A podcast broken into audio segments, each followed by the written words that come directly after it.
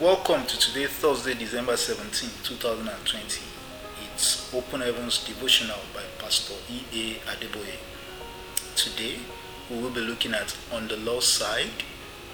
Matthew chapter 12, verse 30 is our memory verse. He that is not with me is against me.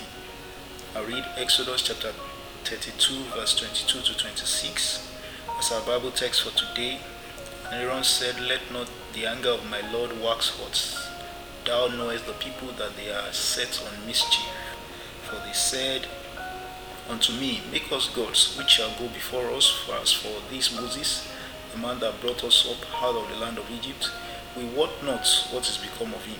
And I said to them, Whosoever hath any gold, let them break it off. So they gave it to me. Then I cast it into the fire, and there came out this calf.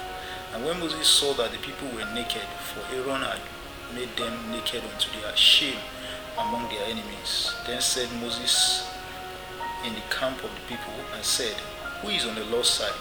Let him come unto me. And all the sons of Levi gathered themselves together unto him. The Israelites had departed from God while Moses was on the mount. They had gone to worship a golden calf which Aaron was presumed to make for them. This made Moses ask, Who is on the Lord's side? Exodus chapter 32, verse 26. Even in God's service, people have varying motives. While many profess to be for God, their claims may not entirely be true, considering their secret lives. However, some Christians are true friends of God in private and in the open. Even when they make mistakes, they don't give excuses or seek to cover them up. They repent immediately. Their objective is holiness unto the Lord. Are you on the Lord's side? As there are two sides to a coin, so there are to the spiritual also, the good and the bad, heaven and hell, God's kingdom of light and Satan's kingdom of darkness. You are either on one side or the other.